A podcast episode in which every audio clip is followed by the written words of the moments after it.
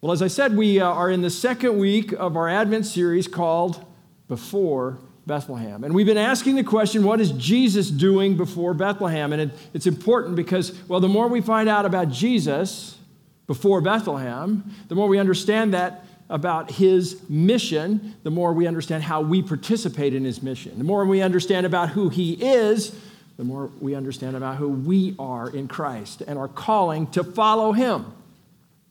And so today we're going to continue that. We're going to look at another story. You know, last week we, we looked at, at Jesus as the Word, the transcendent Word of God that created and spoke into existence the whole universe. Think about that. Above anything physical that we could ever imagine, how could that happen? And yet it's true. He is the Word, Jesus, who spoke the universe into existence. But not only that, that transcendent God came and spoke individually and personally to Adam and Eve. And he wants to speak to us. The word wants to speak to each of us today. So let's pray as we begin. Father, we do thank you for the gift of the word. As we learned last week, that speaks to each of us, and we pray that you would speak through these stories in, in the Old Testament of what Jesus was doing before Bethlehem. As we study these stories in the Old Testament, teach us something new about you today and something new about ourselves that we might fully understand our mission and calling. And we pray these things in the precious name of Jesus. Amen. Well, you know, this time of year, and appropriately so, we tend to think of Jesus in this way, right? The eight pound, six ounce, cuddly little baby in a manger. And you know, you don't really think about babies speaking much, right? I mean, they don't really say anything. And you know, I was with my grandson Sam, he's 13 months old this week. I was with him for about three or four hours, just, just the two of us, and I was listening to the sounds that he's making, you know, and he's going, he's going, mama and dada, and just all those, those baby sounds. And I kept looking at him, and I, I'd look at him, he'd say, he'd say dada, and I'd look at him and go, Papa. because I want to win. You know, I want, I want him to call my name first, right? Anyway, we don't think of babies talking. And it's kind of hard as we think at Christmas time about Jesus speaking, but he does speak, of course, because he was before Bethlehem. And he's going to speak to us today, but not as a baby, not with simple ideas and, and simple words, but with some very difficult and challenging things he has to say to us because he's going to come to us today as a warrior on a horse, armed with a sword, ready to go to battle. I think a lot of people today would rather keep him in the manger, right? And yet, this is the reality of the spiritual life that sometimes it can be a battle. When I was a kid, I was in VBS, and uh, in the Baptist church, and we always got to make swords, right? You know, we got to make them out of cardboard and make the shields and have mock sword fights. And we did that because at the end of VBS, the parents would all come and we'd go marching down through the auditorium and we'd sing a song. Anybody want to guess what it is? Onward, Christian Soldiers. We don't sing that song anymore. You noticed? Yeah, in fact, you want to X out all the, the offensive words, you know? And it's like onward, Christian soldier. You know, I'm thinking in VBS songs today, not rock and roll, okay? And you just you just think about the words and the reality of what they represent. It is, it is a battle. Our spiritual life is a battle. See, uh, for this series, we have symbols for each week, and so they gave me this nice sword for this week, and I thought, you know, that's that's nice. Kind of a nice sword. But uh, here, Chris, catch. Nothing to worry about. It's a foam sword, it won't hurt anybody. It's not a real sword. And I said, No, that'll never do for Green Trails. We have to have a real sword. All right? I won't throw this at you, Chris. Promise. Yeah, because it's a real battle we're talking about. And if you've been a Christian long, you already know that it's a real battle. It's a real battle in the world, and it's a real battle in our heart. This is a real sword. And Jesus comes because it's a real battle. Now, the world doesn't like the thought of Jesus as a warrior because it makes this statement about something being wrong, that there's an enemy. You see, here's the thing there is an enemy. Have you noticed?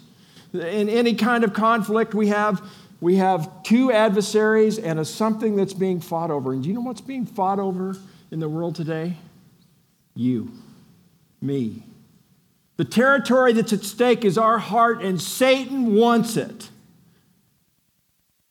But our Creator wants to reclaim it as well. So the battle is real.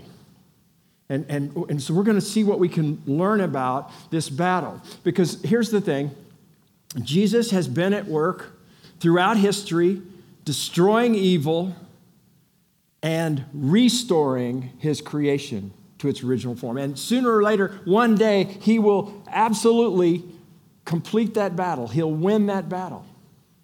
This is the second week of Advent. It's the week that we traditionally start, we talk about peace. Kind of interesting that we chose warfare on the weekend that we're supposed to talk about peace. But did you know that the, the word for peace, the Hebrew word shalom, it actually means not just lack of conflict, it means that things are put back together again in the right way. And it, it, it allows you to live in a state of peace because it's, everything is working the way it's supposed to. You see, that's what Jesus has been doing. He's, he's been destroying evil and restoring creation so that one day, one day, we will experience true peace. We're going to look at a story from, from the Old Testament, from the book of Joshua. Let me set it up a little bit. Joshua is now leading the Israelites. They've wandered in the desert for 40 years. Moses has died. Joshua is now the commander, the king of the army of Israel. They cross the Jordan River. You know, miraculously, the waters part, they walk through. And they get to their first camp at Gilgal. But you know what they encounter after that? The very first thing as they go into the land, it's a battle, it's war. And, they, they encounter this place called Jericho, it's a fortress and, and they are to take that fortress. You can see it on the map here. They crossed the Jordan just north of the Dead Sea. They were at Gilgal. They had to go to Jericho. And this is where we pick up the story the commander doing reconnaissance, going out to Jericho in this very real battle. Now, you think about now, why did, why did this have to happen? I mean, we don't like stories in the Old Testament like this, do we? Stories of battles? I mean, it, it's just a little uncomfortable, isn't it? That, that, that, that the Israelites would have to go into this land and take it by force? Well, remember this. Remember this that this was land promised to the Israelites, first of all. It was promised through Father Abraham, who had many sons. There I go again. I'm thinking of VBS songs. Many sons had Father. Anyway, he was promised descendants, many of them. And yet, in that same covenant promises in Genesis chapter 15, he was told that they would be taken off into exile for over 400 years. And of course, they were. They were taken to Egypt. But then they would return back to the promised land. So remember, God promised it. And he used this land in a very special purpose to save all of you, uh, humankind, to save all of us sinners who repent.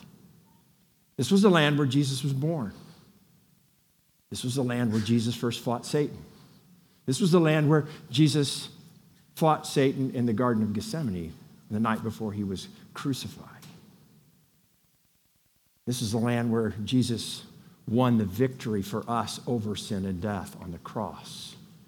And this is the land where the final battle will take place, where Armageddon will take place, where, where good and evil will, eh, good will triumph, Jesus will triumph. And the world will be put back together again, and we will experience shalom, peace.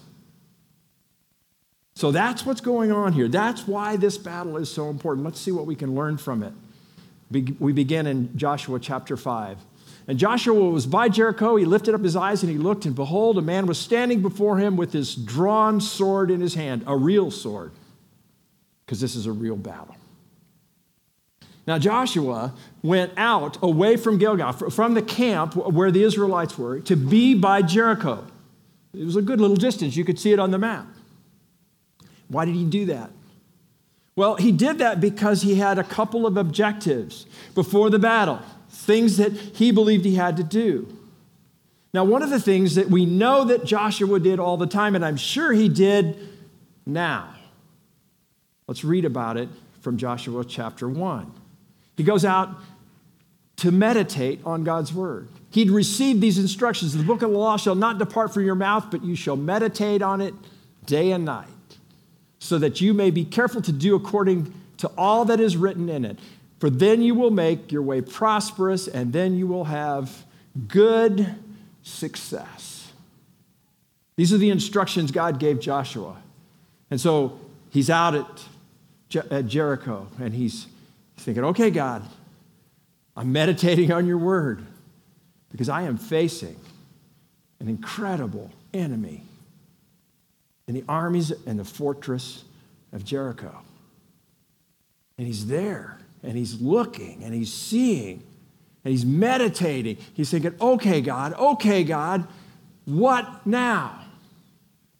He needed a success. He was by Jericho. He was looking at this double walled city, 12 foot high, the first wall, 24 foot tall for the second wall. He was measuring the size of the guys, the soldiers, the swords, the armament, the weapons. So, what do you think Joshua felt at that moment, looking at that kind of stronghold? I'm guessing he, he felt a little bit overwhelmed. I'm sure he said, That's an impenetrable fortress, an impossible task. Is there any hope? Is there any possibility that we could, we could take this? Is there any way, any technology that we have? And the more he would have focused on it, here's what happens, and we know this from our own life. The more we focus on the fortress, the, the stronghold, the, the battle, the adversary in front of us, no matter what it is, the more we focus on that, the bigger and stronger it looks. And the less likely we are to go forward into the battle. You know the kind of fights that we have. You know kind of the kind of battles. You know where Satan is attacking you. He might be attacking you in your marriage. He might be attacking you in your family relationships with your kids. He might be attacking your health. He might be attacking your finances or your work. But you know how it is to live for Christ. And we oftentimes keep our eyes on what that battle looks like on our adversary, and they get bigger, and we do less. And we begin to cower down and run away from the adversary that's in front of us.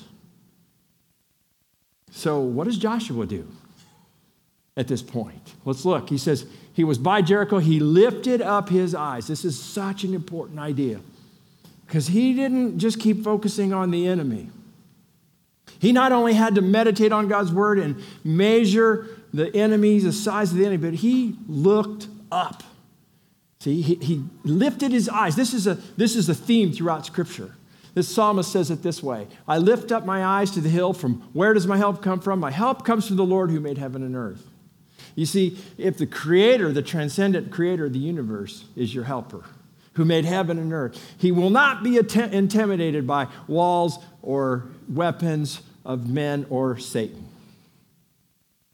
Just an amazing promise. That's what we should do. And we need to remember that when we face an adversary of any kind, we got to look up.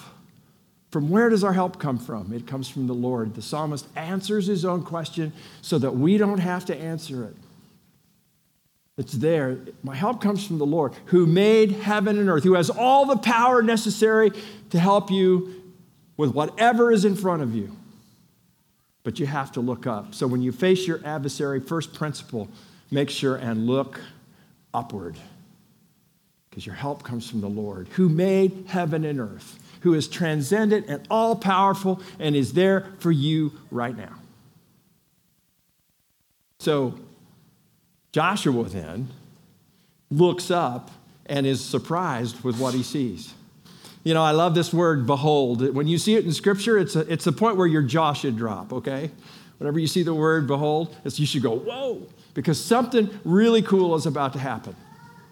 And that's the case for here, too. It's, we, we read that a man was standing before him and he had a drawn sword in his hand.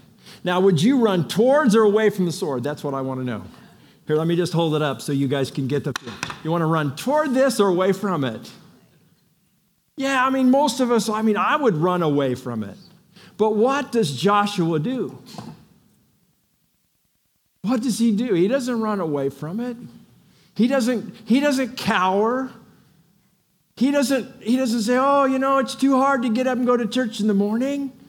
You know, he doesn't, he doesn't say, oh, I don't want to talk to my neighbor about Jesus. He walks toward the sword. He's unafraid.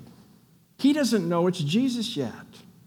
He doesn't know. He thinks it's a soldier with a sword drawn. He assumes probably it's war. And, and look, he, here's what he does. He goes to him and he says, Look, are you for are you for us or are you for our adversaries? Easy question. Two options. Are you friend or foe, right? And how does the soldier answer? He simply says, Nope. Wait a minute, that wasn't one of the options. What was, what was Joshua to think now at this point? Well, certainly what is going on here is now that now Joshua is beginning to sense this is not an enemy soldier. Something else is happening here.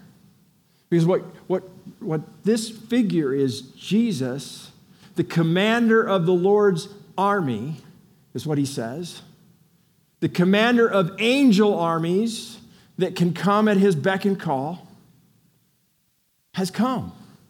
Now I have come. He is here. And so Joshua has to be thinking, I should probably put away my sword because something amazing just happened. And here's the thing, and this is so important. You see, when, when the, Jesus says to him, no, what he means by that is this. He says, Jesus is saying, Look, I'm not here to take your orders, Joshua. I'm here to take over. This is such a content, bone of contention for us because we, we, don't, we don't want to take orders. We don't want to see Jesus as our commander. We want him to come and fight the battles that we think are important. And this is where we make a big mistake in life. We choose the battles instead of going to Jesus and saying, okay, I'm your soldier. What would you have me to do? I will fall in behind you. I don't expect you to go where I tell you. I will go where you tell me. And all of a sudden, Joshua is beginning to get a reset. He's saying, Wait a minute, I thought I was the commander of the Lord's army, but now I understand. Because, as the commander says, I have come. Now I have come. He's there. And I love it that we, we sing at Christmas time, Emmanuel, which means what? God with us. And now Joshua is realizing Jesus is with me. God, the Lord, is with me. He is the commander. He will call the shots, He will lead the way. Joshua was told in the beginning, you know, in, in Joshua chapter 1, be strong and courageous, be strong and courageous, be strong and courageous, four times in the first chapter. And, he was given the, the strength, the reason for that strength. Meditate on the word. And you'll have success. You can be strong and courageous. And now he sees that the Lord is with him. And his courage even becomes greater. Have you ever felt the lack of courage in your Christian life? The lack of strength in your Christian life? Be strong and courageous. Because Jesus is saying, Now I'm here. I'm here with you. Be strong and courageous. Be strong and courageous because you have the promises of the word. Meditate on them day and night. So, how does he respond? How does what, what happens next in this story? Joshua does a face plant right in front of his commander. You ever realized who Jesus was at a level in your mind? It just becomes real. It crystallizes, and all of a sudden you, you get it. Oh my gosh. The creator of the universe died for me so I could have eternal life. Because when, you, when that becomes real and you understand who he is and what he's done and what he's promised and where we're going and how this story ends, you just have to worship him. You have to face plant, go down on your knees and say, Yes, Jesus, thank you. That's what Joshua did. And, and he says, Hey, what does my Lord say to his servant? What would, what would you have me to do, Lord? How, how can I serve you? I'm your servant. I'm not holding anything back. I'm all in. See, that's what, that's what Jesus wants from us. Here, here's the thing when we face our commander, what do we do? We, don't, we fall downward, we worship. So important to understand when you face your commander that you are, you are in a position of saying to him, What would you have me to do? Here's my life. Take it, use it for your purposes. Well, it continues, and indeed, the commander accepts Joshua's worship. And Joshua, he, he says to Joshua, he says, Take off your sandals from your feet because the place you're standing is holy. Now, you, know, you know, just remember, that was said to Moses when he was in the presence of God, right? So now we're getting some clues as to why we know this is Jesus. Because the commander says, You're standing on holy ground. Take your shoes off. And of course, Joshua did so. He's immediately obedient. And there was a moment there of worship. And, and that's another clue as to why we know this is Jesus, because if it was an angel, that angel would have said, No, no, you can't worship me. Created things are not to worship created things. We don't worship angels. Read it in Revelation 22. Doesn't happen. It's, but the commander says, Okay, yeah, worship me. You're on holy ground. And Joshua had a moment of worship as this battle began, this, this challenge of Jericho, this, this fortress and stronghold that he had to take an army to, to defeat, as it began, he worshiped. He began in worship. You guys know the rest of the story, right? I mean, they, the Israelites did end up taking the city, and they did it by marching around for six days just with trumpets blowing announcing the presence of the Lord. Six days around they go. Seventh day, around they go, and guess what they do? They shout out praises to God. And what happens? The walls come down. And I want you to know that walls come down when you praise God, when you worship Him. That walls come down in our lives.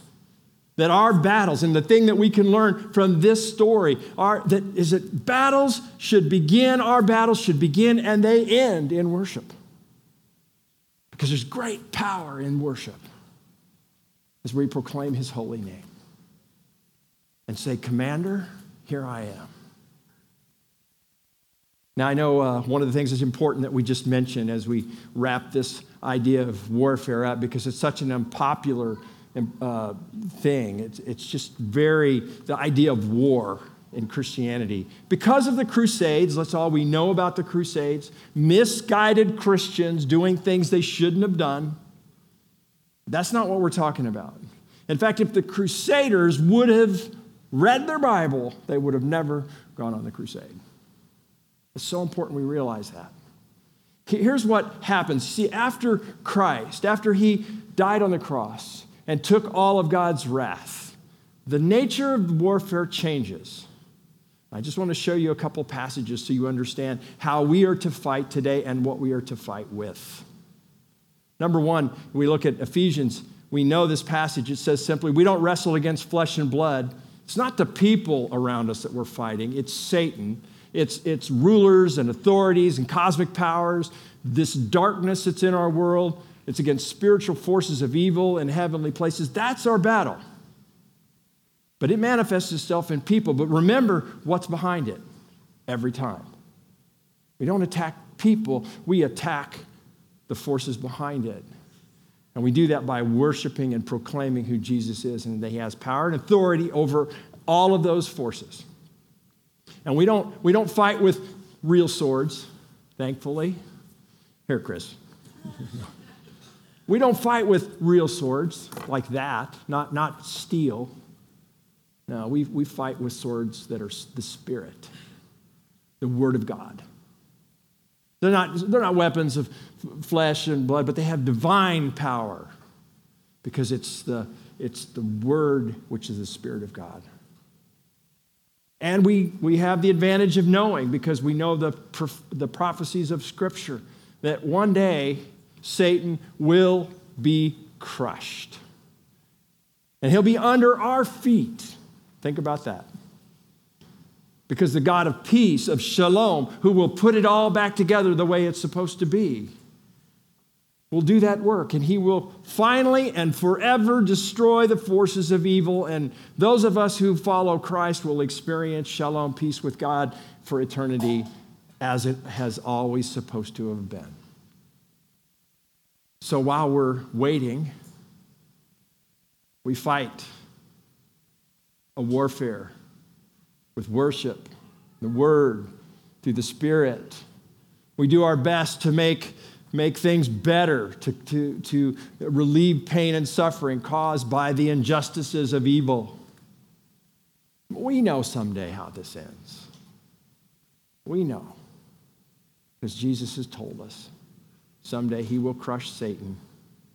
And I just pray right now that if there's any kind of warfare in your heart, I mean, if, if there's any kind of territorial dispute about who owns your heart, that you remember that Jesus is the commander, that he's there to fight for you, to, to rescue you, to bring you into it, back into his family, to support you and encourage you if you're struggling in any way.